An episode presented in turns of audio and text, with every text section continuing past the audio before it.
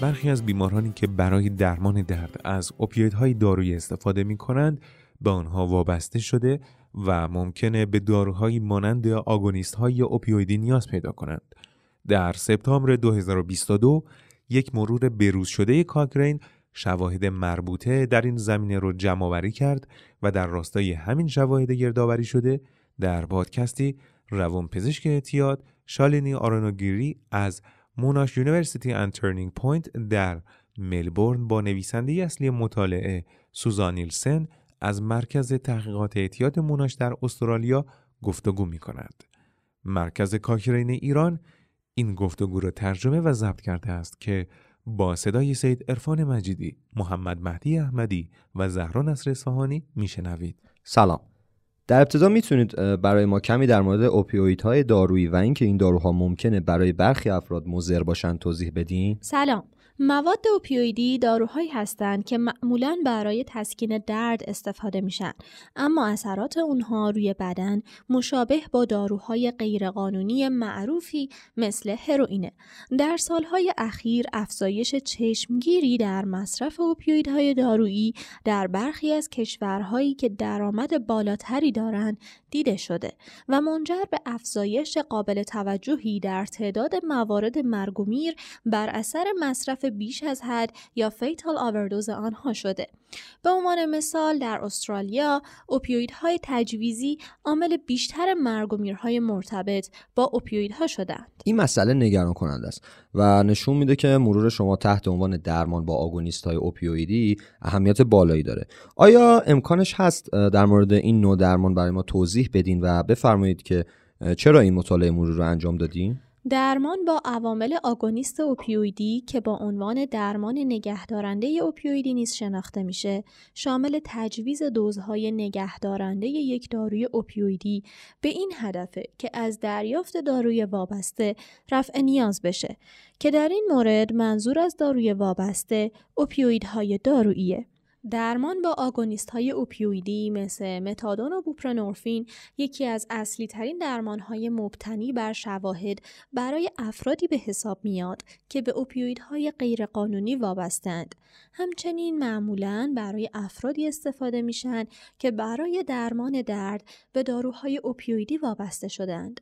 اهمیت ارزیابی شواهد مربوط به رفع وابستگی دارویی به مواد اوپیویدی توسط افراد وابسته به هروئین به این خاطره که بیشتر تحقیقات در مورد بررسی اثر بخشی درمانهای آگونیست اوپیویدی از مطالعاتی گرفته شده که عمدتا یا منحصرا روی افراد وابسته به هروئین انجام شدهاند. هدف ما این بود که بدونیم چه تحقیقاتی در مورد آگونیست های اوپیویدی مخصوصا برای درمان وابستگی دارویی به مواد اوپیویدی وجود داره همچنین به دنبال مطالعات انجام شده روی انواع مختلف درمانهای نگهدارنده آگونیست های کامل و نسبی اوپیویدی مقایسه درمان نگهدارنده توسط آگونیست های اوپیویدی با دارونما یا پلاسبو سمزدایی یا دتوکسیفیکیشن یا دیگر درمانهای روانشناختی بودیم که در برگیرنده درمان نگهدارنده با آگونیست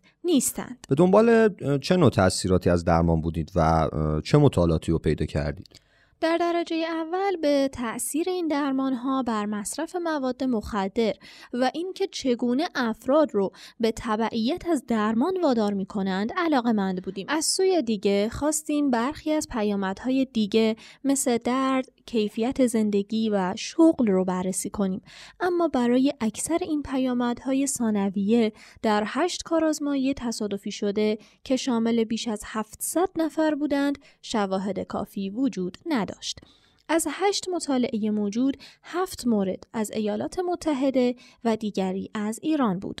چهار مطالعه به طور مستقیم درمانهای نگهدارنده رو با آگونیست های مختلف مثل متادون و بوپرنورفین و چهار مطالعه درمان نگهدارنده با بوپرنورفین رو با درمانهای نگهدارنده غیر اوپیویدی شامل سمزدایی، brief intervention و یا نالترکسون مقایسه کرده بودند.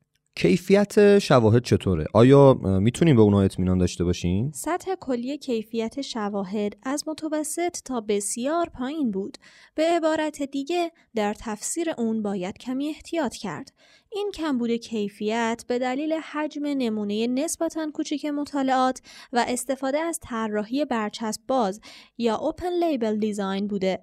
که در اون شرکت کنندگان و محققان می‌دونستند که فرد مورد مطالعه چه دارویی رو دریافت می‌کنه.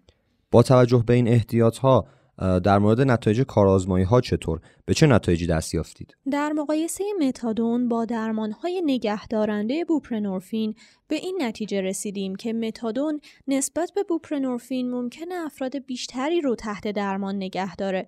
اما به نظر می‌رسه که منبع این نتیجه گیری عمدتا ناشی از یافته های یکی از چهار مطالعه باشه.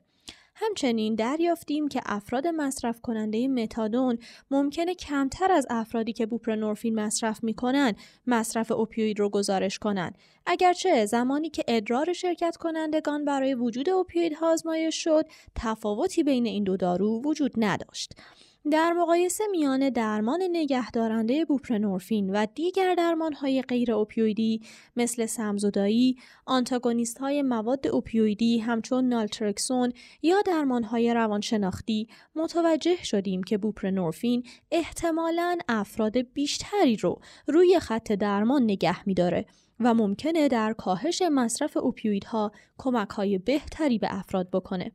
بنابراین خب کاربردهای علمی مطالعه مروری شما شامل چه مواردی هستند؟ برای رفع وابستگی دارویی به مواد اوپیویدی در مورد برخی از پیامدها هرچند شواهدی با قطعیت پایین وجود داره که درمان نگهدارنده با متادون رو نسبت به درمان نگهدارنده با بوپرنورفین ترجیح میده ولی فواید اون ناچیز و ناپایداره.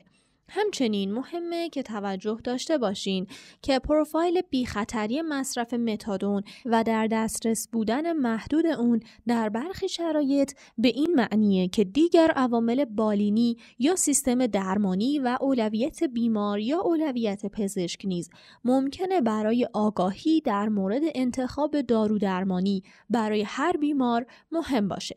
با تمرکز بر درمان نگهدارنده با بوپرنورفین به نظر می‌رسه که این روش نسبت به گزینه های درمانی آگونیست غیر اوپیودی از نظر نگه داشتن افراد روی درمان و کاهش مصرف اوپیوید دارای مزایاییه و این یافته ها با نسخه قبلی مطالعه مروری ما مطابقت داره. ممنون از شما اگر شنوندگان مایل باشن مطالعه مروری شما رو بخونن چطور می‌تونن اونو پیدا کنن؟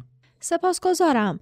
اگر اونها به صورت آنلاین به کتابخانه کاکرین به نشانی cochranelibrary.com بروند و در کادر جستجو عبارت درمان با آگونیست اوپیویدی رو به زبان فارسی و یا opioid agonist treatment رو به انگلیسی وارد کنند لینک مطالعه در بالای فهرست مطالعات نمایش داده میشه.